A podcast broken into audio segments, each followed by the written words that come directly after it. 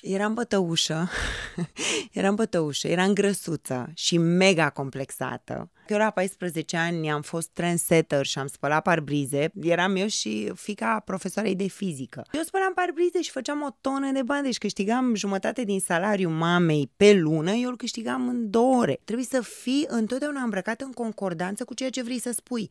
Că nu pot să par o perioadă, să-mi doresc să fiu o persoană serioasă și mă îmbrac uh, uh, total ciudat sau vreau să fiu o persoană, uh, eu știu, dezvoltă și asta e... Și de fapt eu mă îmbrac super rigid. Eu nu vreau să creez dependență clientului, eu vreau să le învăț pas cu pas și evoluăm împreună cumva.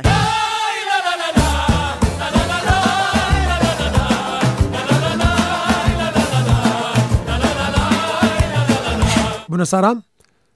Este joi, ora 19, suntem iarăși la podcastul lui Damian Drighici. Vă mulțumesc mult, vreau să vă mulțumesc pentru toate comentariile pe care le primesc, uh, toate e mail voastre și vă mulțumesc mult pentru susținere.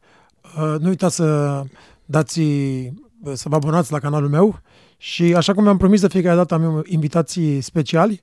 În seara asta am un om foarte special care face niște lucruri foarte faine și sunt sigur că majoritatea dintre voi o cunoașteți din punct de vedere profesional, dar nu așa de mult uh, personal și chiar de asta am vrut să, să avem o șansă să discutăm, să vorbim împreună.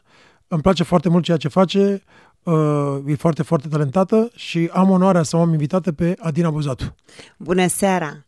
Am onoarea să fiu invitată la tine, știi că te admir uh, de o viață. Să rămână. Și da, și mă bucur foarte tare să fiu aici. Să rămână. Uh, am o întrebare pe care o pun tuturor uh, invitațiilor mei și aceea este cine ești, Adina Buzatu? Sunt om. Așa. Sunt om chiar asta sunt, sunt om, sunt sufletistă, sunt plâng, mă bucur, sunt veselă, sunt, le am pe toate, sunt om. Și cred că asta e foarte important. Cred că e important să ne păstrăm sufletul deschis și să trăim cu adevărat, să nu ne ascundem, să nu stăm după perdea, să nu ne fie frică. Uh, cred că asta mă definește, efectiv sunt om și am toate trăirile posibile și uh, nu mi este teamă cât din ceea, din, cât, din ceea ce vedem este adevăr și cât este personaj? 99% adevăr, poate personajul 1% la modul de, nu știu, I-am dat unui preot odată un exemplu, mă întreba dacă mint și am zis, da, părinte, că uite, dacă mă sună cineva la șapte dimineața și dorm, n-am să-i spun că dorm, îi spun, bună dimineața, ce faci? De exemplu, genul ăsta de minciuni, probabil că le trag și eu, dar în general uh, sunt autentică și asta pentru că nu-mi place să mă mint pe mine. Uh, dacă ajungi să-ți pui o mască, urmează încă una, urmează încă una și ajungi să nu mai știi nici tu cine ești cu adevărat. Îmi place să mă văd în oglindă așa cum mă văd și ceilalți. Nu-mi place să fiu uh, diferită. Uh, pierd uneori cu treaba asta și în munca mea, îți mulțumesc că m-ai lăudat, uh, dar sunt foarte sinceră cu clienții mei.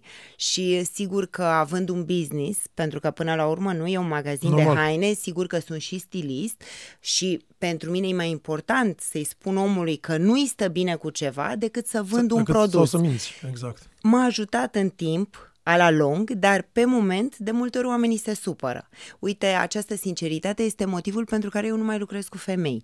Deci eu, puțină lume știe că am început uh, îmbrăcând femei. Aveam magazin pentru femei, aveam haine. Am îmbrăcat o prima personalitate marcantă pe care eu am îmbrăcat-o și eram foarte tinerică atunci, este Angela Simila și pe care am refuzat inițial să o îmbrac pentru că mă gândeam Angela Simila nu o să mă asculte niciodată pe mine. Eu sunt o puștoaică, ea e divă și, uh, și mi-a spus greșești. Am să, dacă tu îmi spui să pun Papa Inoage, eu pe Papa Inoage am să merg.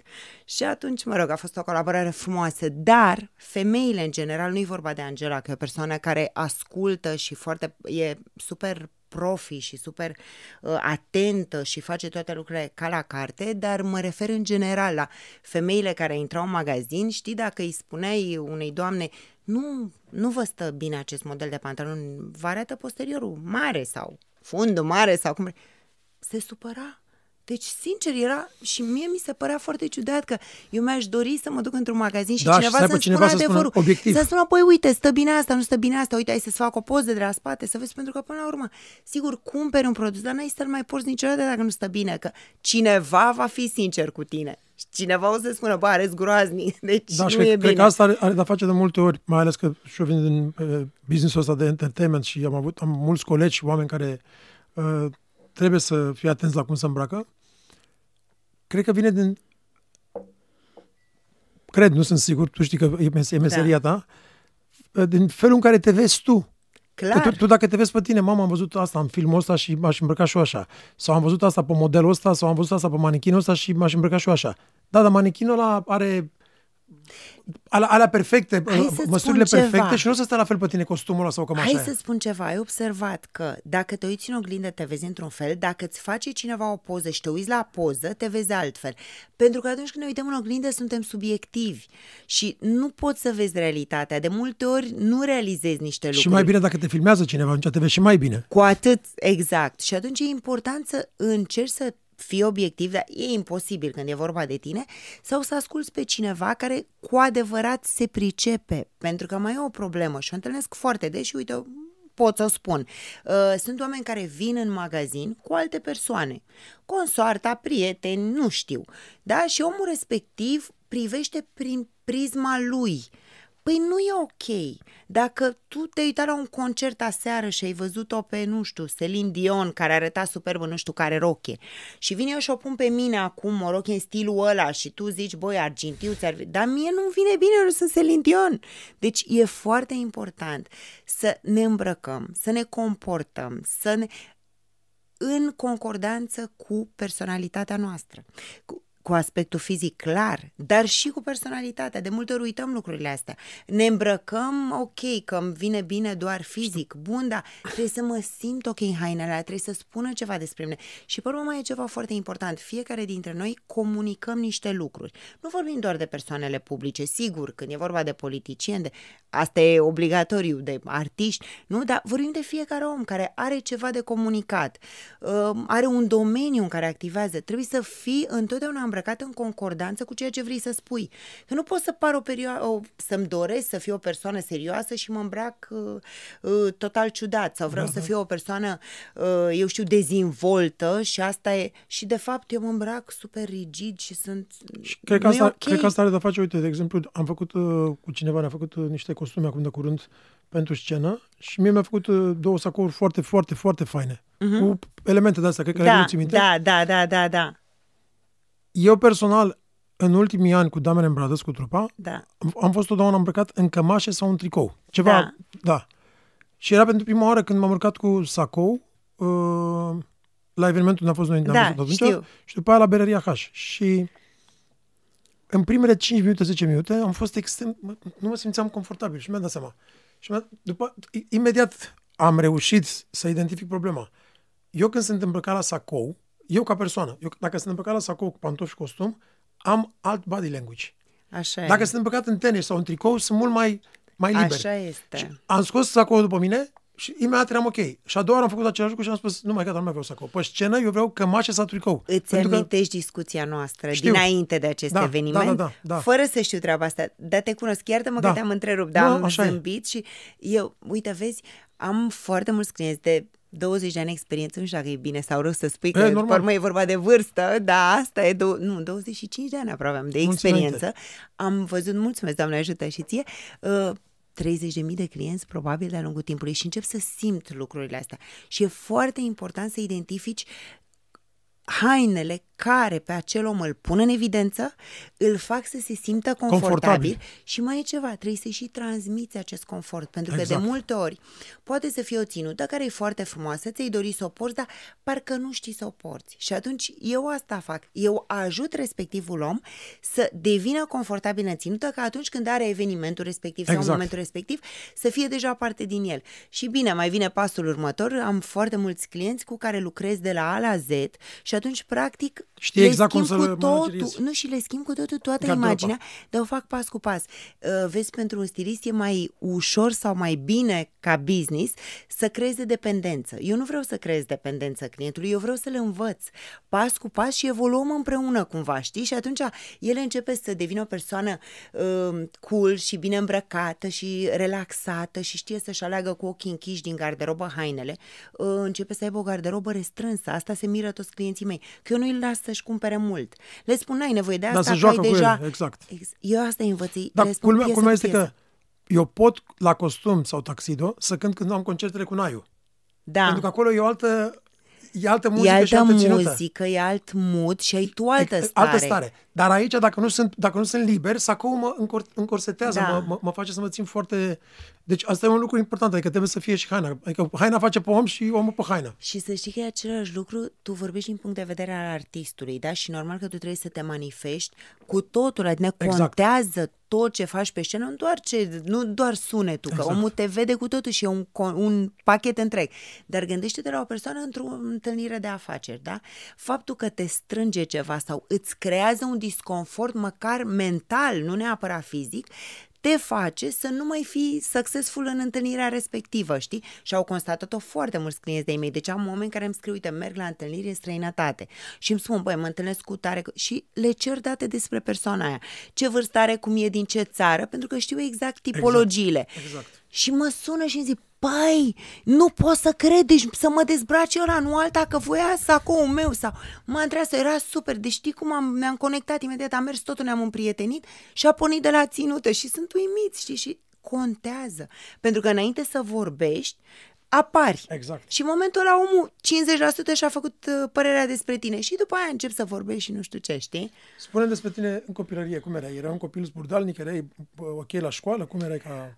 Eram bătăușă, eram bătăușă, eram grăsuță și mega complexată. Deci eu am luptat, uite, apropo de fimea, să nu îi se întâmple treaba asta, că e foarte rău să uh, te simți, toată viața m-am simțit grasă, pentru că am fost grasă când eram mică. Și îmi spuneau copiii, ești obeză, ești grasă, elefantul, nu știu ce.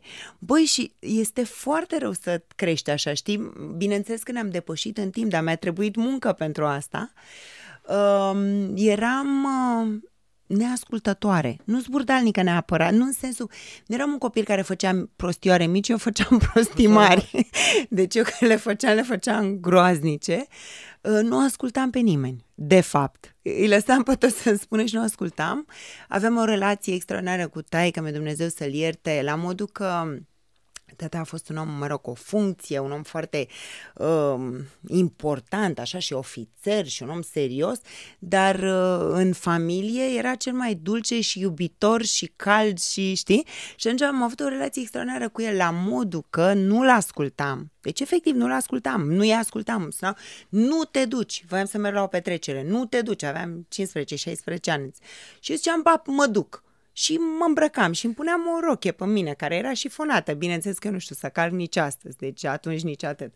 Și taica mi făcea bine, dă rochea jos și mi-o călca el. Deci la modul ăsta era, dar bun, au știut întotdeauna că ăsta a fost dealul meu cu el. Am zis, mă, eu învăț, îmi fac facultate, dar mă lași în pace. Deci mă lași în pace să fac ce vreau eu. Eram cu minte într-un fel și destul de responsabilă, dar făceam, nu știu, mă duceam în depeșotecă la 14 ani. Pă bune, ce copil la 14 ani se duce în depeșotecă? Eram fan de Cure și fan de Peș Mod, știi? Și eram un pic răzvrătită, să zic. Normal. Nu, de- deci făceam niște lucruri. Eu dacă aș fi părinte, adică sunt părinte, dar dacă aș fi avut un copil cum eram eu, cred că Nu ți-ar fi plăcut. nu, cred că aș fi avut păr alb. N-am încă, dar cred că l-aș fi avut, știi?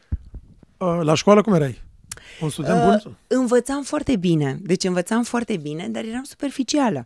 Adică eu mă uitam peste lecții în 10 minute și după aia luam nota 10 și aplauze premiul întâi cu coroniță, știi? Ceea ce, mă rog, uh, a fost și bine, a fost și rău, pentru că mi-ar fi plăcut să fiu mai studioasă un pic. Mi-a plăcut matematica, mi-a plăcut fizica, în schimb au fost materii care nu-mi plăceau, mă descurcam, întotdeauna, deci aveam uh, metode, nu știu, mă descurcam, întotdeauna m-am descurcat. Uh, asta a fost și rău, uite, vă povestesc o chestie haioasă, primul examen din facultate. Apar, eu nu citisem nimic, lucram în casino, îți dai seama, eram surveillance în casino, am ajuns la 8 dimineața acasă, la 9 era examenul, eram cheaună, nu citisem. Erau vreo patru cărți, eu văzusem doar una, nici nu știam că există alte trei. Deschid cartea, mă uit, citesc o pagină și o închid și mă duc, zic, mă duc la facultate, dacă nu-l iau bine, asta e. Ajung acolo, colegii, patru cărți din care am învățat băzii, nici nu știam că sunt patru, deci am citit o pagină. Aia se uitau, îți dai seama, de-abia m-au cunoscut, practic, pentru că eu am fost, uh, n-am fost la, am fost la fără frecvență, știi? Nu mă duceam că lucram, aveam business, aveam copil, adică eram, făceam de toate.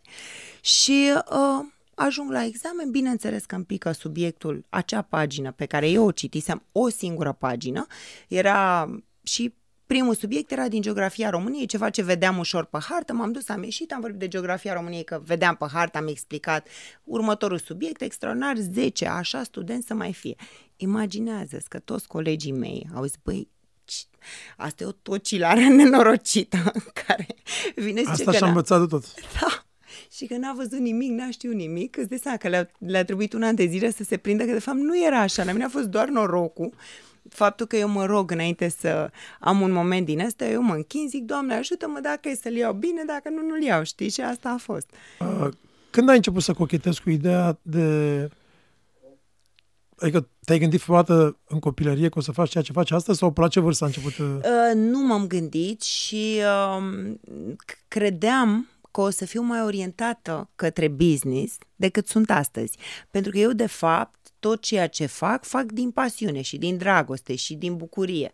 Și atunci nu, nu, eu nu sunt om de afacere, adică eu nu m-am uitat niciodată la bani, nu pentru că uh, aș avea prea mulți, nu, chiar nu e cazul, dar pentru că nu ăsta e scopul meu în viață. E, când eram mai mică, eu credeam că o să fiu super om de afaceri, la care numără unul cu unul, fac doi, mai ales, să stai seama, orientată către matematică, stilul ăla, m-am schimbat cu totul. Deci dacă eu la 14 ani am fost trendsetter și am spălat parbrize, pentru că mi se părea că e cool să faci o grămadă de bani, am fost primul om din România.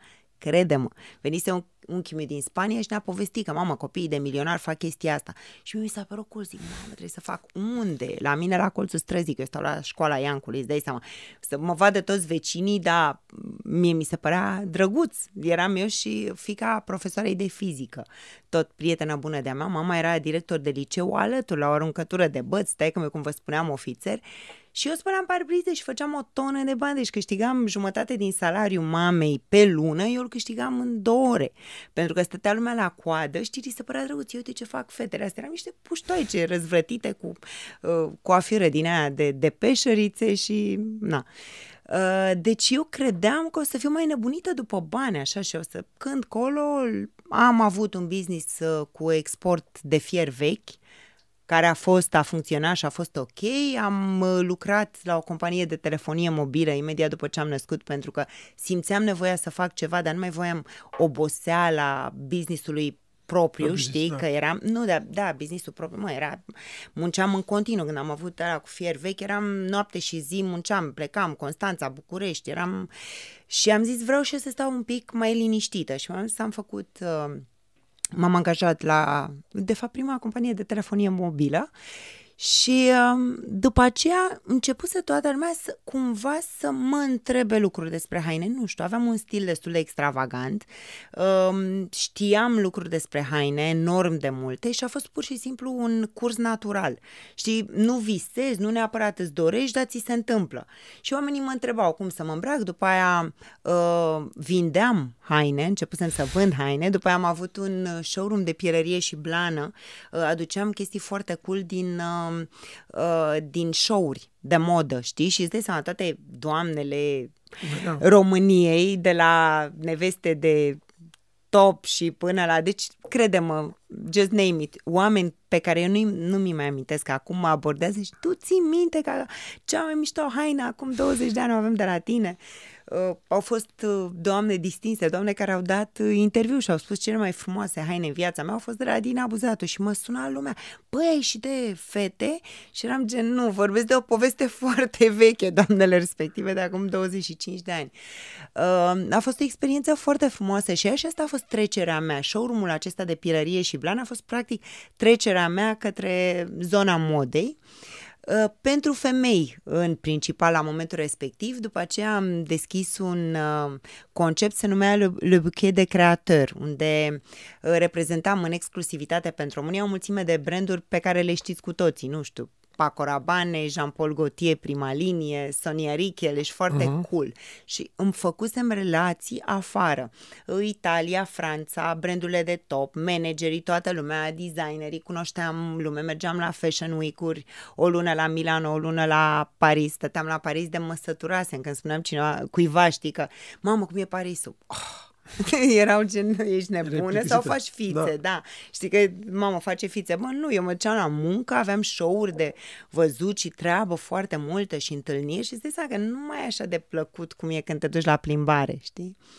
Uh, și asta, aceștia au fost pașii, după care mi-am dorit să mă duc către zona asta, să îmbrac bărbați. Uh, n-am făcut un studiu de piață, că des întrebată, știi dacă, băi, ai făcut studiu de piață? Nu. A fost un feeling, pur și simplu. Constatam în fiecare zi că bărbații chiar se îmbracă foarte prost în România, că era ceva îngrozitor și dacă femeile mai aveau o rochiță sau ceva. Mai ales când era cineva care venea de afară, că asta am văzut și eu când am venit în România, când și în anii 2000 era, era, era jalnic, era norocire. Asta spun, deci gândește-te că business-ul ăsta l-am de 20 de ani, da? Acum 20 de ani, bărbații, de exemplu, la o nuntă, da? Nici nu, nici nu știau conceptul de smoking. Deci dacă le spuneam smoking, spuneau, da, credeți că îmi vine bine cu ceva așa lung? Și am zis, domne, smoking-ul este un sacou normal cu refere de mătase naturale. Din ăla de poartă da, purta Frank Sinatra. La nu știau, da. La exact. frac, la redingote. Și... Ei purtau niște chestii ca niște redingote cu argintiu și auriu și nu știu ce. Ce fac groaznic? Își asortau papionul cu batista, că batistele conceptual vorbind, nu prea exista în România. Și erau niște seturi, așa, cu papionul, la fel ca Batista, ceva direct, rău, da, da, da. ceva rău.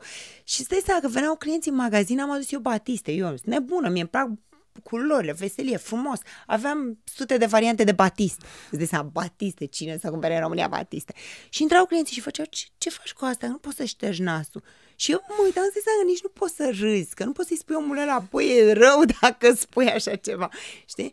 Dar uh, a fost foarte interesant. Adică gândește-te că practic au învățat, și nu o spun acum, știți toți, nu e ceva ce... Toată lumea a învățat să poarte uh, papioane de la mine, pentru că papioanele alea self-tie, care nu cele care se deschid, realizate, mă, nici nu exista așa ceva. Deci se uitau la ele, dar de ce se face așa? Păi așa, așa trebuie să fie un papion, trebuie să fie o chestie tare care stă ca de pisoi la gât.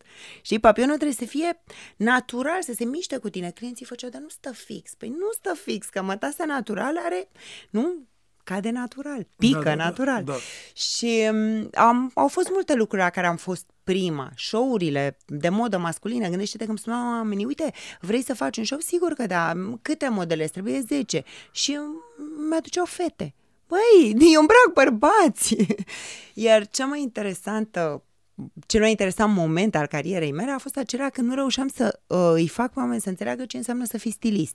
Pentru că toți îmi spuneau designer și eu nu sunt designer și nici nu vreau să pozez într-unul că nu sunt, adică de ce aș face, știi?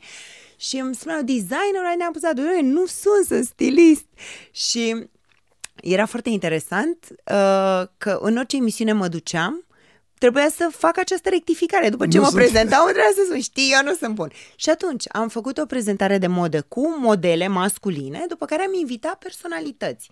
Și am avut surpriza că deja eram oarecum cunoscută de foarte mulți oameni. De exemplu, l-am sunat pe Mircea Albulescu, Dumnezeu să-l ierte, și ăla a fost începutul unei prietenii foarte frumoase între mine și domnia sa.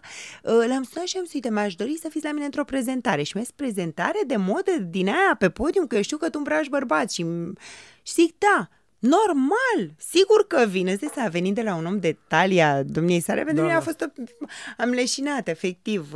Pe Ștefan Iordache l-am sunat atunci și Ștefan Iordache urma să fie plecat în uh, Israel și mai draga mea, îți jur, la oricare alt eveniment, dar pe data respectivă sunt în Israel, dar eu vin că îmi doresc să fiu la tine pe podium.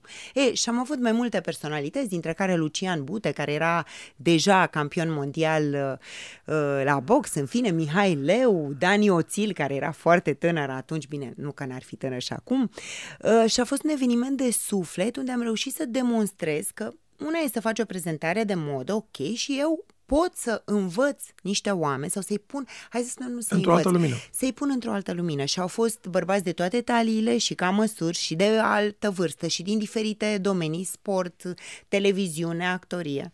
Și dacă v-am povestit de Mircea Arbulescu, o să vă spun ceva foarte drăguț. A fost o conferință de presă atunci, sigur că domnia s-a venit la timp, cum era de obicei foarte punctual și a fost întrebat de o domnișoară foarte tânără, jurnalist, Maestre, o viață întreagă ați fost pe scena Teatrului Național, ați ajuns să fiți manechin? Adică, na, e de rău, știi? Da, da. La care zice, vai, domnule, sunteți foarte tânără și nu știți. O viață întreagă am fost manechin de caractere, astăzi, pentru prima dată, sunt manechin de modă. Ce tare! Da. Deci mi s-a părut genial. Bine, răspundea întotdeauna genial, deci uh, Mircea Arbulescu era ceva... Și a fost uh, chiar și un schimb foarte frumos atunci de... Bine, invitasem prieteni, știi? A, a fost un eveniment între prieteni, 300 și ceva de persoane, de oameni care țineau la mine. Și era Zina Dumitrescu în față cu soțul. Și uh, maestru Arbulescu zice, sunt foarte mândru că sunt seara asta aici, uite, m-am îmbrăcat Adina Buzatus pentru prima dată pe podium la ea, dar vreau să vă spun ceva, că o văd pe doamna Zina Dumitrescu în față, o viață întreagă, doamna Zina m-a îmbrăcat. Am rămas cu un regret însă. N-am reușit să o dezbrac niciodată. Stai seama că a râs toată lumea, a fost super. Un umor Da, de da, da. calitate. Da. Un umor de calitate. Normal că doamna Zina a zis, uh, s-a dus măruță cu microfonul repede. Mama Zina, ce ziceți? Ce să spun? Mircea, dragă, nu-i târziu niciodată. Păi Da, și frumos. așa ușor, ușor ai început să construiești brandul tău. Am început să construiesc uh, brandul Transbyte Neabuzatul, da. Uh, L-am construit cu dragoste, cu suflet, cu știi, n- n-a fost nimic ca business. Niciodată în toată perioada asta, eu nu m-am gândit, băi, câți bani fac dacă nu știu ce. Eu m-am gândit că îmi doresc să îmbrac oamenii frumos, să fie mulțumiți. Iar acum pot să recunosc că, uh, nu știu, culeg roadele dacă vrei. În fiecare dimineață mă trezesc și deschid uh, Instagramul sau Facebook-ul și primesc zeci de mesaje de la clienți diferite, cu poze de la evenimentele tare. lor, cu... Crede-mă, deci tu știi, tu mă poți înțelege, poate sunt oameni care zic, bă, exagerează, e nebună, nu poate să se bucure așa. Ca un copil mă bucură și mi se pare extraordinar când îmi spun sau mă opresc pe stradă. Uite, am avut mai devreme, astăzi am avut o programare la medic și așteptam în sala de așteptare și o doamnă a venit la mine și mi-a zis, nu mă știți, l-ați îmbrăcat pe soțul meu, doamne, a fost cel mai frumos, cel mai frumos. Mă, deci se face pielea de găină, îți dau lacrimile. Da. Uh, spunem despre tine și relația ta cu fica ta. Am înțeles că ai o fică. Da, am o fică, Sara, are 24 de ani. Mulți înainte să trăiască. Mersi, Doamne ajută. Uh, Este prietena mea cea mai bună. Și uh, Ea vine din căsătoria da, Da. da, da, da, da, despărțită de 20 și ceva de ani, deci de când avea Sara 3 ani. Și um, e prietena mea cea mai bună și mi s-a și confirmat acest lucru pentru că ast- o astrologă foarte bună, Nicoleta, eh, Nicoleta Ghiriș, mi-a spus că noi două am fost prietene într-o altă viață, cele mai bune prietene ce într-o altă tare! viață. Da, nu știa relația noastră foarte bine. Interesant a fost că cine mi-a făcut cadou această astrogramă uh, la Nicoleta Ghiriș nu i-a dat și numele. Pentru că, normal, știi, în momentul în care Da, e da, vorba da. de o persoană publică, te-a pus și nu. Și mi-a spus toate lucrurile astea și mi-a făcut paralela între astrograma mea și a Sarei și după aia, da, noi eram și fix cele mai bune prietene. Asta e relația mea cu Sara, ea mai responsabilă, eu mai puțin, din totdeauna, deci poate că eu am forțat-o prin modul meu de a fi să devină foarte responsabilă, pentru că eu sunt genul aeriană, ți-am zis, nu mă uit, nu știu, nu sunt atentă la niște lucruri, eu sunt foarte bucuroasă, să ajut, să fie bine, toată lumea fericită, colorat, vesel, a? și ea este un pic mai organizată, balanță, ea îmi pune lucrurile în, uh, știi, În după ordine. mine tot timpul în ordine și mami să nu uiți aia, mami cu tare, îmi organizează, îmi face, îmi drege. Uh, lucrează cu mine de la 8 ani, Sara, și um, îți dai seama cum era pentru italiene, apărea un copil de 8 ani la ușă, de multe ori o lăsam să doarmă la hotel, că eu muncesc foarte mult, am anduranță, să zic, de-a lungul zilei și mă trezeam foarte devreme, la 7 dimineața, la 8 aveam prima întâlnire, până noaptea târziu și ea mai obosea și dimineața și mai lasă-mă să dorm o oră. Și făceam pe hartă un X, unde ajung în ziua respectivă, îi scriam adresa showroom-ului și ea apărea, venea pe jos. Îți dai seama, pentru italieni, nu, ei nu-și cresc așa copii, adică nu poți să lași copilul la 8 ani să găsească el nu știu care showroom. Și apărea Sara și bună ziua și era, ce pe bune, de unde ai venit? Da, asta a fost uh, tot timpul relația noastră. Mm, sunt mândră de ea pentru că a terminat o facultate de top, a doua pe facultate, îți dai seama, ca orice felicitări. părinte. Să rămână, da. Cum e relația cu, Mersi. cu fostul soț, cu tatăl ei? Uh, m, a fost o relație de prietenie. Adică după ce ne-am despărțit, sigur că, m, așa cum e după terminarea orice, oricărei relații, au fost momente de tensiune destul de urâte, pot să spun chiar foarte urâte, uh, dar uh, ulterior am căutat să ajungem la un echilibru și la o prietenie și uh, multă lume n-a înțeles de-a lungul timpului această relație și uh, poate și din cauza faptului că noi suntem obișnuiți aici, știi, să ne batem, să Da, ne da, da. omorâm, să toată viața, să stăm încrâncenați. Eu am realizat că am un copil cu el, indiferent cât de rea exact. sunt Exact. eu, cât de rău e el, nici nu contează. Important e că noi doi am ales să facem un copil și cred că cel mai important lucru, asta cred eu, când crești un copil, este sănătatea lui și emoțională, în primul rând, și bineînțeles că după sănătatea emoțională, clar că urmează și cea fizică, nu că dacă ești bine emoțional, ești bine și fizic și atunci um, am, cons- am considerat că trebuie să las totul deoparte, știi? Adică n-am mai contat, nu... Mi se pare groaznic să folosești copilul pentru bani, da, normal. să Și folosești... Sara are o relație foarte bună cu... Are o relație foarte bună, foarte bună cu taică foarte bună și nu suntem ok, adică nu, nu a existat niciodată. Uite, au fost momente când Sara și-a dorit să stea la tatăl ei, pentru că eram îngrozitor de ocupată. Nici n-am comentat. Ea și-a dorit, mi-a zis, mam, vreau să stau acum, uite. Da, păgăjelul am dus, să mă duceam în fiecare zi, să o văd. Adică am lăsat-o să aleagă. N-am spus niciodată ăla nu știu cum, sau el să zică, mai că tai nu știu cum. Și atunci uh, au fost ok. Deci suntem, suntem în regulă din punctul ăsta de vedere și probabil asta a ajutat foarte mult la construcția ei ca om, știi? Că este bună, este dulce, este muncitoare, e serioasă, toate lucrurile astea vin, are o încredere în sine extraordinară, adică Sara e un, o tânără foarte naturală, nu simte nevoie să se vopsească, să-și pună unghii, e extrem de îngrijită, dar nu-i genul, știi, să E încerce să fie self-confident. să umble pe tocuri, nu știu, sau să facă, nu, e relaxată, se simte bine în pielea ei, merge la sport, are, are o stare de bine, știi? Nu și trăiește mă în bucură. România. Trăiește în România, trăiește și în România. Și în România, E pe asta. internațională într-un fel pentru că a fost la studii în străinătate și atunci uh, a, s-a obișnuit acolo, are foarte, foarte mulți prieteni acolo. A, masteratul a continuat la Londra și a fost între Londra și București. Ea deja lucrând, la momentul ăla a lucrat deja de 2 ani la o companie din Londra, deși înainte trăise la Lausanne, știi, și de la Lausanne lucra. Când a venit uh, în țară, a rămas să lucreze la compania respectivă, lucrează, bineînțeles, și cu mine, că uh, trebuie să-și susțină mama și e jumătatea mea cea organizată și um, da, e, trăiește și acolo și acolo, dar e ok și se simte foarte bine, e o persoană foarte activă ca și mine și atunci simte nevoia să călătorească, Da, da, da. să vadă și o Îți ajută. face bine călătoria. Da, da, Uh, da. Știu din uh, spusele tale și din, uh, în general că la un moment dat ai avut niște probleme de sănătate, Da.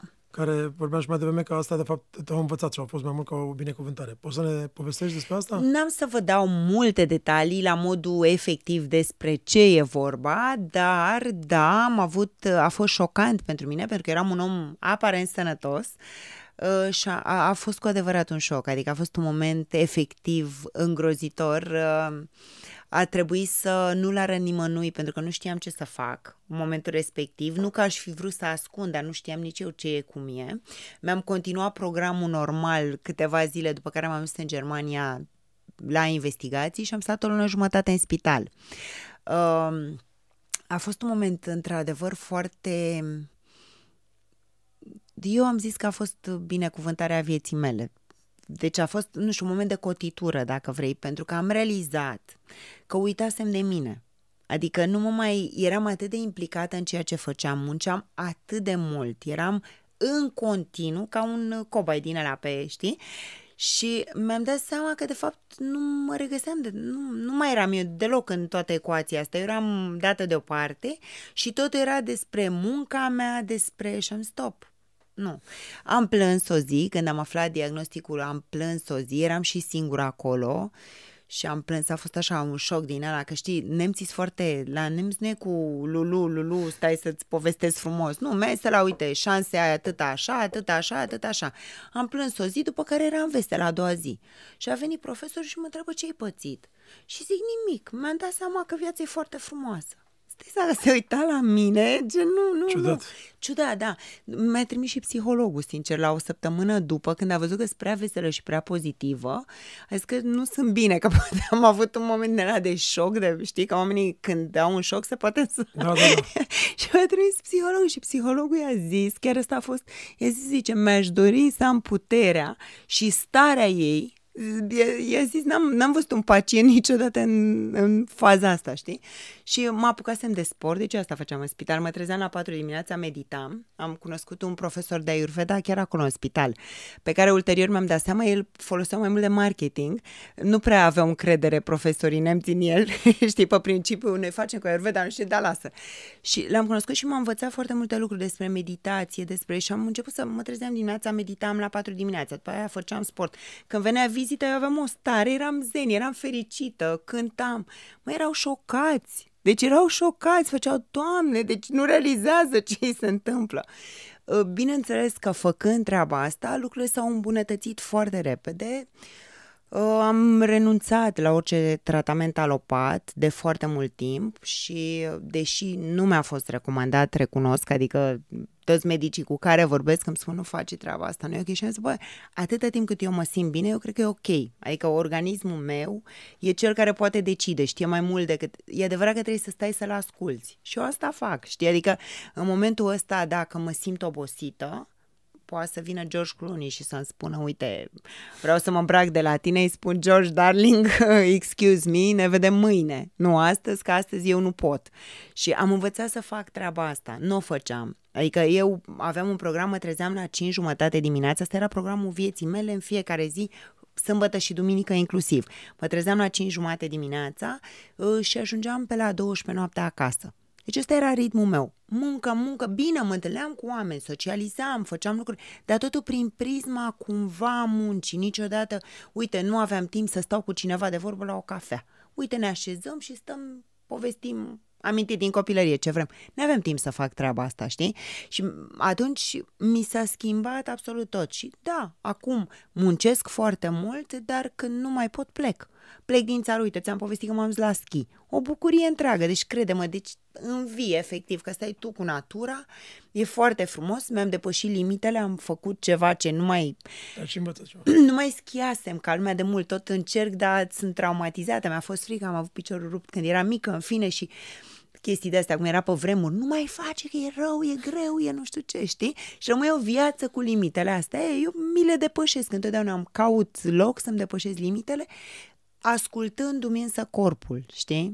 Și sufletul, până la urmă, cred că sufletul trebuie să-l ascultăm mai mult decât corpul. Să faci lucrurile pe care ți le dorești cu drag, cu bucurie, evit oamenii negativi, recunosc, cum simt un vibe negativ, cum fac uh, stânga împrejur de dreapta, asta. Am plecat, nu zic, nu, nu mă cert, nu mă, uite, uh, spunem că m-am schimbat foarte mult. Um, un lucru pe care l-am remarcat la mine, eu eram colerică. L-am moștenit pe tata, tata era coleric, era cel mai bun om din lume, dar să nu le enervez că era coleric. Nu vă gândiți că urla nu știu cât, dar Da, da. atunci când îl supărai, mă, era, nu, era, deci se enerva. Nu mă mai enervez. Deci nu știu dacă mi se întâmplă odată la ani de zile deja, nu știu, rar. A avut un De- impact și problema asta cu boala care te-a făcut Clar, să, să te schimbi? clar. Mi-am, mi-am dat seama că n- lucrurile astea n-au... De ce te enervezi? Că dacă, uite, ai, ai o problemă, da? Ai o problemă, afli că s-a întâmplat ceva. Bun, sunt două situații. Ai soluție pentru acea problemă și atunci nu ai o problemă, ai o soluție. Ne bucurăm, ei, avem soluție, nu? Sau nu ai o soluție. Păi dacă nu ai o soluție, ce sens are să smulgi părul din cap? S-a întâmplat. Deci s-a întâmplat, nu? N-am ce să fac. Adică, uite, am să spun ceva și știu că o să te atingă și pe tine acum, dar uh, l-am pierdut pe tatăl meu, știi? Și mm, îl iubesc enorm și l-am iubit enorm și, și m-a durut, dar cumva, nu știu, n-am avut chestia asta, de ce s-a întâmplat, sau de ce nou acum, sau de ce n-ai rămas. Am zis, bă, ăsta a fost cursul vieții, i-am mulțumit și îi mulțumesc în fiecare zi că a fost în viața mea, că mi se pare extraordinar că am avut așa un părinte și eu am încă pe maică mea și mulțumesc Dumnezeu da. și mă bucur și comunic și spun Dumnezeu mulțumesc că mi l-ai dat și că a fost aici și a plecat și asta a fost, adică, nu știu, cu bucurie. Deci eu când mă gândesc la tata nu plâng. Și poate e ciudat, poate ar trebui să plâng, dar nu plâng, mă bucur. Mă bucur că l-am cunoscut, că a fost un om minunat și că încă îl simt în viața mea. Știi? E, cred că e diferență de poziționare. Că, sigur, e dureros că l-am pierdut, dar l-am pierdut deja. N-am ce să mai... Am făcut tot posibilul să nu se întâmple, știi? Am făcut tot ce s-a... Dar când am văzut că nu s-a mai putut și s-a dus, Asta e așa a vrut Dumnezeu, viața își continuă cursul. Și uite, uh, apropo de chestia asta, cred că și în zilele noastre e războiul, nu? Și a fost pandemia și sigur că putem să ne plângem în continuu găsești o mie de motive pentru care să încercăm. Acum putem să ne... Dar putem să mulțumim lui Dumnezeu și să încercăm să facem tot ce se poate mai bine pentru refugiați, pentru oamenii din jur, pentru cât putem noi, fiecare dintre noi. Dacă noi punem o picătură de, de puțin, pozitiv de în mare, știi? Și sufletește, și fizică, duci ceva, ajuți cu ceva, eu cred că o să schimbăm lumea. Dacă toți facem un pic de tot, nu mult, că nu sigur, ce putere am eu, un om, să schimb uh, istoria lumii, nu? Dar dacă toți am fi un pic mai bucuroși, un pic mai fericiți, un pic mai pozitivi, eu sigură că s-ar schimba totul. Deci energia pozitivă contează mult în, în general. Eu asta simt și așa cred. Și cred că poți schimba lucruri importante. Cursul, nu știu, și cursul vieții într-un fel, pentru că dacă ai credință, în Dumnezeu, în Allah, în ce crede fiecare, nu știu, habar n-am, că fiecare are uh, religia lui, are exact, credința lui. Dar trebuie să ai credință, să fii bun, să fii cu sufletul deschis, să uh, te bucuri, să iubești oamenii. Să iubești în general. Știi că noi zicem iubirea. Iubirea e, uh, eu trebuie să-mi iubesc partenerul sau el pe mine. Bă, dar hai să iubim în jur, hai să ne uităm cu drag, hai să zâmbim dimineața. Uite, am avut o experiență, am fost în Thailanda, la Tao Garden, e un centru din ăsta taoist, foarte, e o grădină superbă, în fine, de o anumită mentalitate, o anumită stare de spirit și mă gândeam că oamenii ăia era șase dimineața, noi ne duceam la niște cursuri, în fine, erau angajații de acolo care, sincer, nu că n-aveau bani, n-aveau bani, deci noi suntem oricare dintre noi în România, suntem de o mie de ori mai norocoși. Avem de mâncare în primul rând, avem, deci avem atâtea lucruri. Ei săraci n-au, deci cu un bol de orez trăiesc o zi întreagă și aia e tot ce au. Și erau atât de vesel dimineața. Bună dimineața, good morning! Da. Și te uitai la ei și ziceai... Cu cultură specială. Da, și ziceai, bă, de ce are da, băut de dimineață? De ce te vesel? Păi, e o zi, ți-a dat Dumnezeu încă o zi în care poți să te bucuri, în care poți să-i vezi pe cei dragi, în care poți să, nu știu, poți să faci orice. Nu-i suficient că ne-a dat lucrul ăsta? E incredibil să poți să, să apreciezi, să fii grateful. Asta vrei să spui. Cred că e incredibil și cred că e necesar. Pentru că noi căutăm fericirea, dar avem senzația în că fericirea... în altceva, în altceva. Da, noi avem senzația că, senzația că fericirea stă în niște bunuri, multe case, mulți bani, multe mașini, multe gagici, habar n-am, domnii, nu știu, chestii de genul, haine, ceva, ceva din afară, ceva din afară. Din afară, nu, dar bucuria e în, în interior. Deci, de multe ori îți, îți vine așa o bucurie de la nimic. Și aia este fericirea cu adevărat. Și este compusă din chestii micuțe, micuțe. Deci fiecare lucru frumos, de dacă tu îl vezi frumos, pentru că, uite, acum eu am niște apă în pahar și dacă mă uit, aș putea să spun că e paharul aproape gol sau aș putea să spun, eu, uite, am apă, am, am, e bine, e totul foarte bine. Deci ține de poziționarea noastră. Dacă eu mă compar tot timpul cu altcineva care are mai mult, voi fi veșnic nefericită. Dar de ce să mă compar? De ce să nu mă bucur pentru ce am? Uite, mulțumesc Dumnezeu, am apă și mă hidratez și sunt fericită. Spune-mi, care crezi că este sau care sunt pașii și pentru generația nouă și în general pentru oameni dacă vor să aibă succes? Că ești o persoană de succes în ceea ce faci. Care ar fi, uh, nu cheia succesului, care sunt pașii? Adică sau, băi, eu urmez cu strictețe aceste lucruri, exact. da. Exact. Bineînțeles, așa cum ai spus tu mai devreme, și urmatul la 15 ore, 16 ore de, de muncă pe zi e e evident că nu ți aduce un, bene, un, un beneficiu, adică nu că nu e sănătos. Nu-i sănătos, dar e necesar. Trebuie cumva echilibrat. Nu-i sănătos, dar e necesar, mai ales la începutul carierei. Îmi scriu foarte mulți tineri care, uite, vor să intre în domeniul modei și mă întreabă ce condiții sunt. Nu, nu e vorba de condiții aici. E vorba de pasiune și de muncă. Dacă nu muncești, nu faci. Și în domeniul meu, ca și în domeniul tău și, de fapt, cred Ca că... orice. Cred că, nu știu, nici bancherii nu au succes dacă nu muncesc. Exact.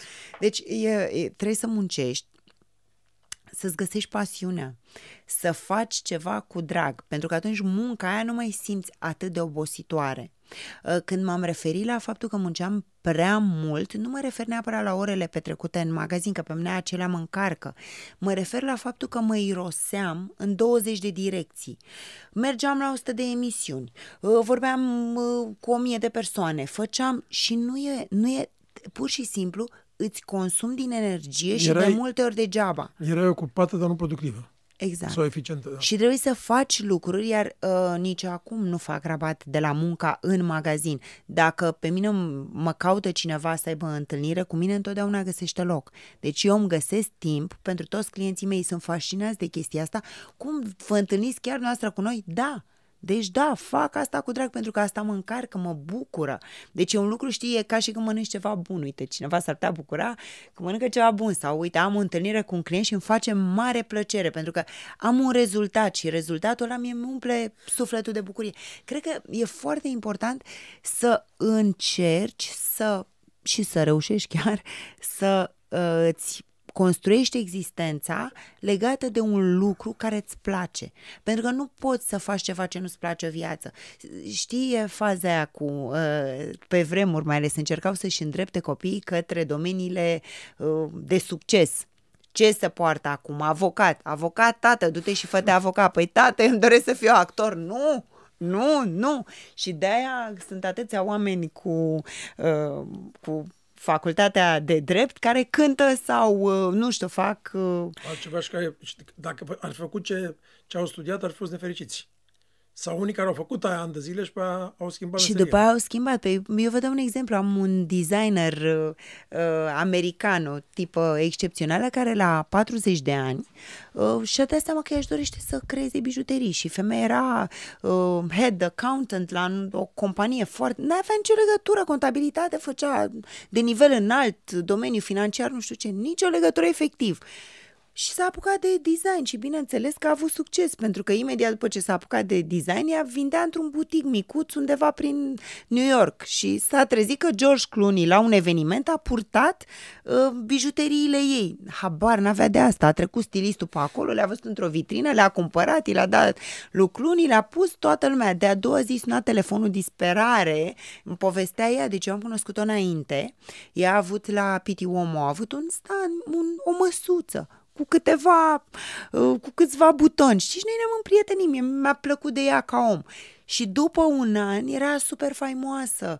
Uh, toate magazine, Saks Fifth Avenue, PAC, mare, uh, toate catalogele cu produsele ei pe prima pagină, deci nu-i venea să creadă. Și, într-adevăr, vinde extraordinar. Acum are o linie foarte mare, toată lumea îi poartă bijuteriile. Deci, de la 40 de ani, adică nu era și-a nici urmat, puștoaică, și-a nu- urmat inima, și-a urmat pasiunea, și-a urmat... Exact. Deci, până la urmă, nu-i târziu niciodată și m, cred că e posibil să-ți și schimbi opinia de-a lungul vieții. Cred că poate să-ți placă ceva foarte mult la un moment dat al vieții și după aceea să-ți dorești să faci altceva. Și mi se pare un challenge să poți să-ți schimbi. Asta, asta e un lucru important. Nu numai pentru cei care își schimbă meseria. Să zicem că unii au fost obligați de părinți să studieze, nu știu, să fie doctor, arhitect, avocat, nu știu ce, și la un moment dat își dă seama și vrea să schimbe. Nu, să zicem că e cineva care și-a ales el. Băi, eu vreau să fac meseria asta. E, e la fel cum e cu dragostea, adică poți să fii cineva îndrăgostit, dar nu o să fii o viață întreagă. La un moment dat Da. se schimbă lucrurile. Și și-a, și-a ales să fie, să zicem, artist sau doctor.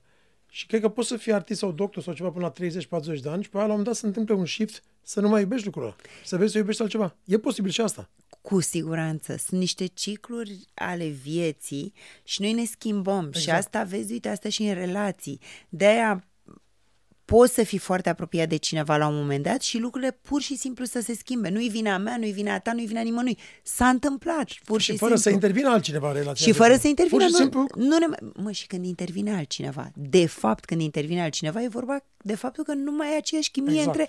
Nu exact. există, a intervenit cineva și, domne, l-a luat, mi-a luat bărbatul. Asta eu când aud asta pe mine mă furnește râsul. Nu există așa ceva. Eu cred că oamenii pur și simplu sunt liberi să simtă niște lucruri și se poate întâmpla să te îndrăgostești de altcineva. Important e să ai maturitatea și sinceritatea să tratezi uh, cum trebuie, nu să te Exact. apuci să faci tot felul de combinații, să rănești 200 de persoane în proces, știi? Măcar încerci să clarifici cumva. Asta așa văd eu lucrurile. Da, da, cred că se schimbă. Și, de fapt, cred că nici noi și noi, nu știu dacă ți se întâmplă, dar ai momente când nu te placi tu pe tine. E normal. Care este cea mai mare frica ta? Cea mai mare frica mea, cea mai mare frica mea. Puh. Uh, da, uh, am avut o frică foarte mare de moarte. Uh, când eram mică și o perioadă din viața mea, nu neapărat moartea mea, moartea celor din jur. Deci mă trezeam plângând și ziceam că aș vrea să se inventeze o pastilă, ceva, să trăiască părinții pentru totdeauna și să... Oamenii, eu sunt cu oamenii din jur, deci să fie, nu știu, Totul așa am bine. fost eu, da, totul bine. Și plângeam și aveam, dar uh, în momentul ăsta să știi că nu am o frică. Uh, Și nu am pentru că l-am descoperit mai profund pe Dumnezeu, am descoperit că m- suntem oricum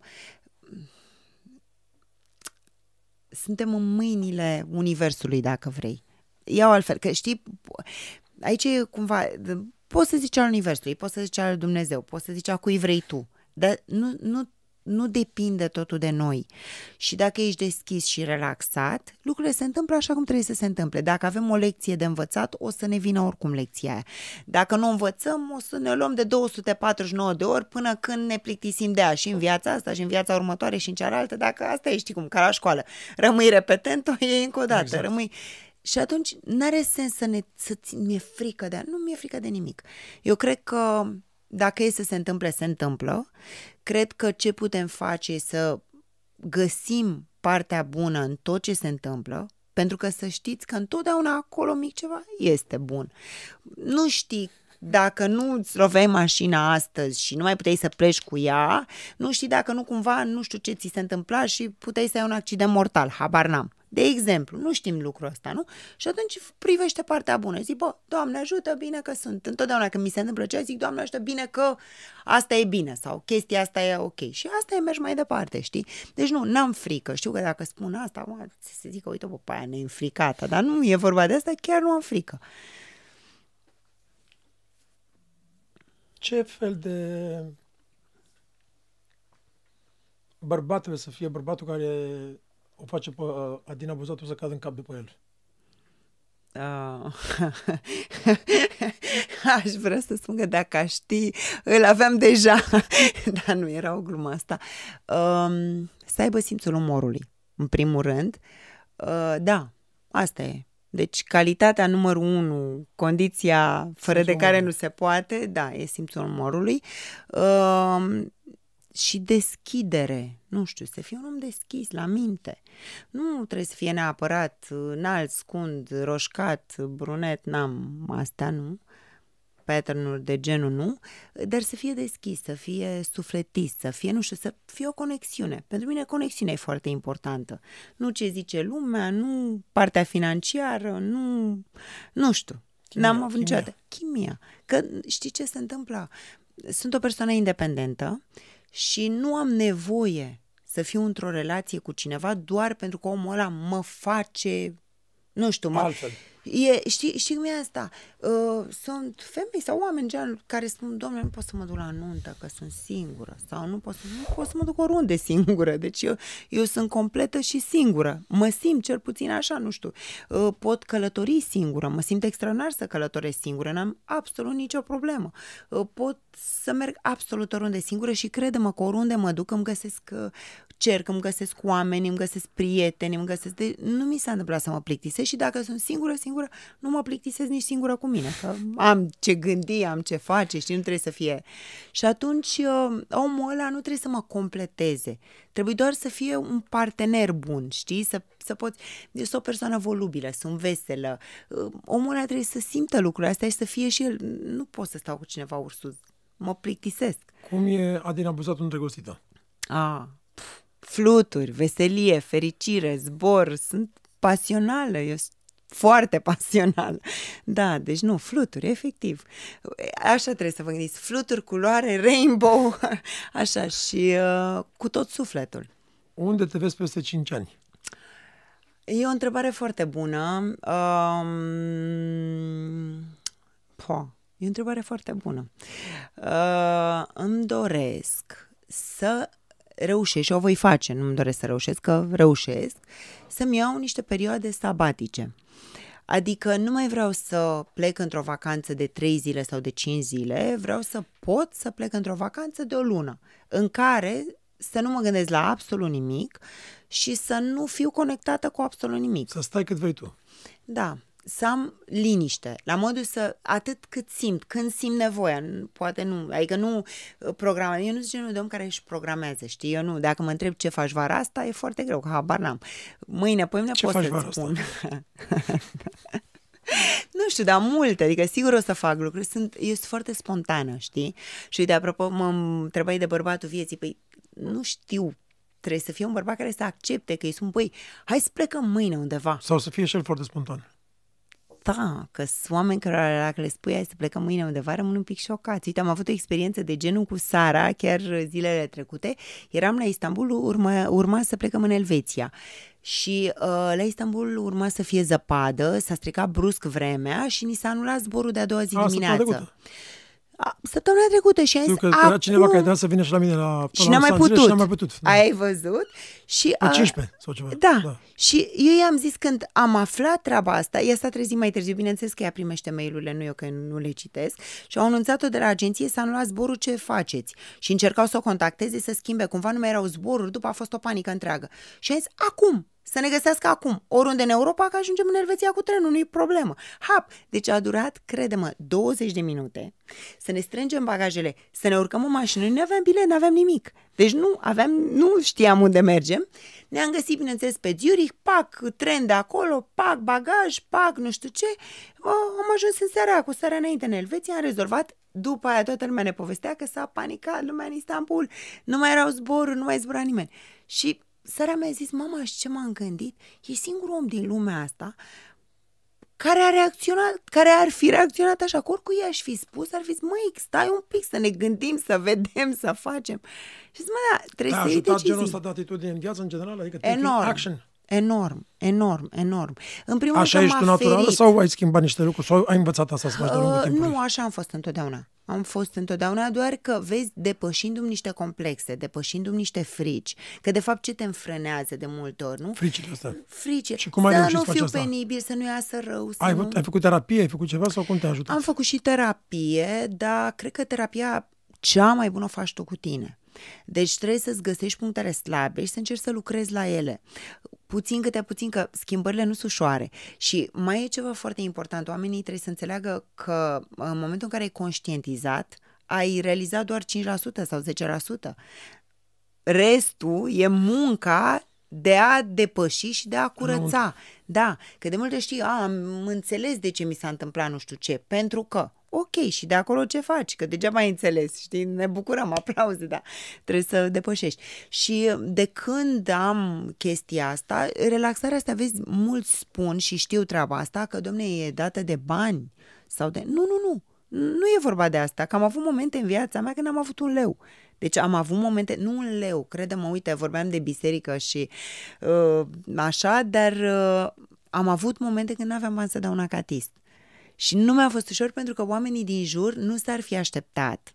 Și pentru că nu s-ar fi așteptat, eu nu aș fi putut să le cer cu împrumul, bineînțeles, sau ce. Eu, eu, n-am, eu n-am, nu știu nici asta, dacă aș putea să-i spun cuiva, băi, dăm și mie că n-am. Uh, și mi-a fost foarte greu. Nu voiam să-i supăr pe ai mei să le spun în ce situație sunt, că eu, aia care câștigă de la 14 ani, întotdeauna independentă, întotdeauna eu am făcut, am dres, dintr-o dată nu aveam nimic Pierdusem tot și cu un copil de mână. Stai că mai e ceva, știi cum când ești tu singur, bă, un covrig mi-a dat cineva, nu e o problemă. Da, da, da. Dar după aia e și copilul și are nevoie de lucru și tot și, nu?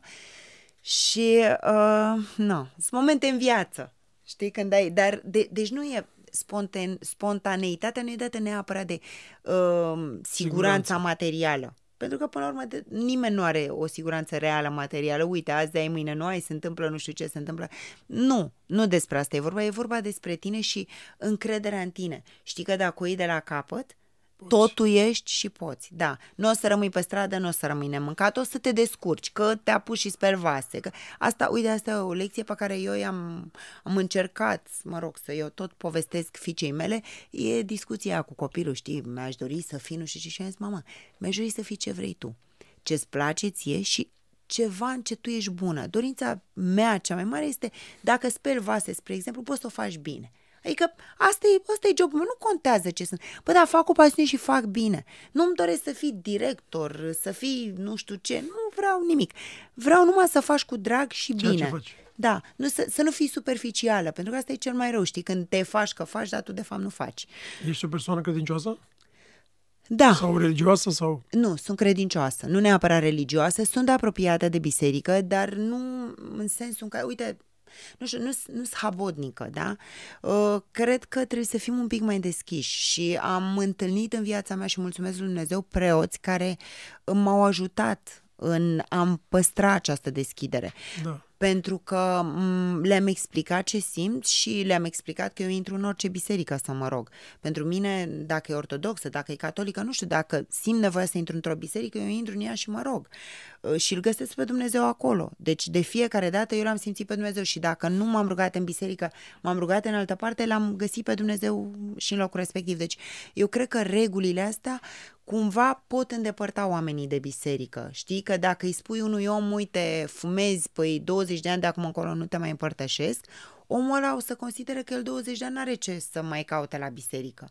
Și de fapt, cred că trebuie să fim apropiați. Asta, asta e ce simt eu și uite, am, am avut norocul să discut și să mă apropii de preoți care m-au înțeles și chiar mi-au explicat că și ei fac lucrul ăsta, apropo de enoriaș, de oamenii care vin la ei, pentru că trăim într-o lume diferită. Nu, nu, nu mai este lumea de acum uh, 100 de doar ani, 100 200 de ani. exact. Și uite, nu ascultam muzică. Mi s-a întâmplat să-mi spună la o spovedanie un preot treaba asta și eu am spus, părinte, dacă dumneavoastră îmi spuneți asta, e imposibil. Eu ascult muzică, în primul rând, pentru că îmi bucură sufletul, simt așa bucuria aia aici, care e foarte importantă pentru mine și, în al doilea rând, că și dacă n-aș dori să ascult muzică, aș asculta-o din greșeală. N-am, n-am cum. Nu pot să... Nu, deci de, dacă îmi spuneți asta și am zis atunci, părinte, dacă îmi spuneți treaba asta, o să mă face să nu mai vin aici la biserică, pentru că o să consider că nu sunt bine primită. Și eu nu cred că Isus Hristos sau Dumnezeu asta e ce își doresc de la oameni, că există muzică pe lume și muzica asta ne bucură sufletele și înseamnă că e ceva bun, nu? Dacă ai avea 48 de ore de trăit, ce ai face? Ce aș face în 48 de ore, ultimele 48 de ore? Mm, M-aș bucura de cei dragi. M-aș bucura de cei dragi. Eu, Nu știu, m-aș bucura. M-aș bucura. Cred că ar fi un moment de bucurie. Um, Da, o să vă spun ceva.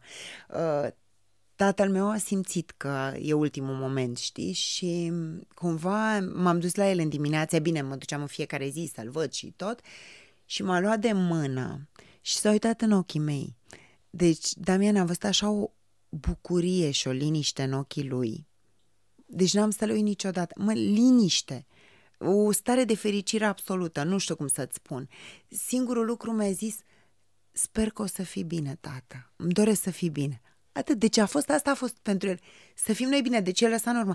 Bă, da, el era așa echilibrat, bun, fericit, liniștit. Deci este așa o Împăcat. împăcat. Și cred că asta, da, dacă mi-ar spune cineva azi 48 de ore, cred că oricum știm. Eu cred că știm. Ultimele momente eu cred că le simțim într-un fel sau altul.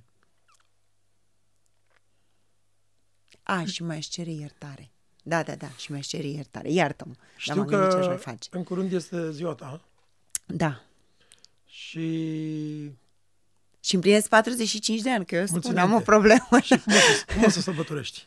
Măi, cu prieteni. Cu prieteni, cu echipa mea de la magazin, cu Sara, cu am eu mai multe găști, știi? Și asta aici e problema întotdeauna, că am mai multe găști și cumva aș vrea să pun pe toată lumea împreună, dar fi sute de persoane, nu pot și atunci îmi place să fiu cu toată lumea. Uh, nu mi-am sărbătorit toate zilele de naștere, de multe ori am simțit să nu o fac efectiv ca petrecere, petrecere, uh, dar uh, pe mine mă bucură încă un an în plus. Adică e, vine cu experiență, vine cu bucurii, vine cu altă, nu știu, în fiecare etapă a vieții trăim diferit Exact. și vedem lucrurile diferit, știi? Și mă bucură chestia asta, că mă uit de fiecare dată și zic, uite, uh, acum e altfel decât gândeam atunci sau și mi se pare extraordinar. Cred că vin lucruri frumoase întotdeauna, știi? În finalul podcastului de obicei întreb pe fiecare invitat un lucru.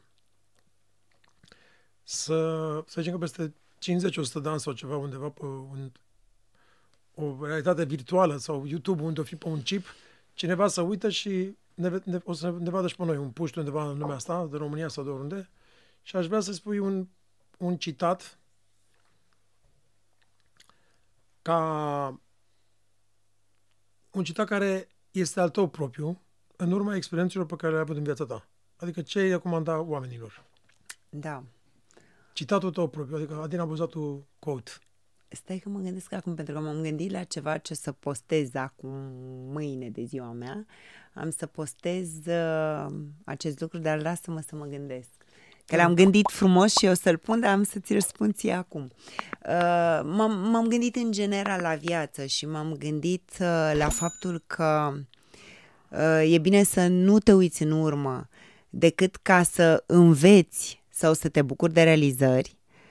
Uh, e bine să trăiești ziua că astăzi e singurul lucru, rea, singurul moment real, palpabil și adevărat. Uh, e bine să îți dorești, dar să o faci uh, pozitiv, să o faci, să-ți dorești să realizezi lucruri, nu ca să ai, nu ca să, nu știu cum să spun, nu din um,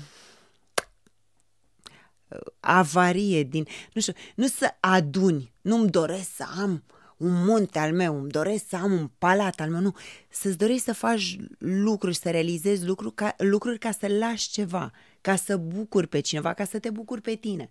Deci din punctul ăsta de vedere, nu din punctul de vedere a strânge, a arăta, vedea. Așa și nu știu, asta, asta am făcut eu în viață și m-a ajutat de fiecare dată. Deci lucrurile astea pe astea le-am făcut eu și de fiecare dată, știi, au fost... Uh, și privește jumătatea plină a paharului. Vei fi întotdeauna fericit dacă picătura aia care e pe fundul paharului pe tine te bucură. Întotdeauna vei fi fericit. Să rămână, Adina, îți mulțumesc mult tot. Cu drag. La mulți ani, multă fericire și... Doamne ajută! Doamne ajută! Să rămână! la la la la la la la la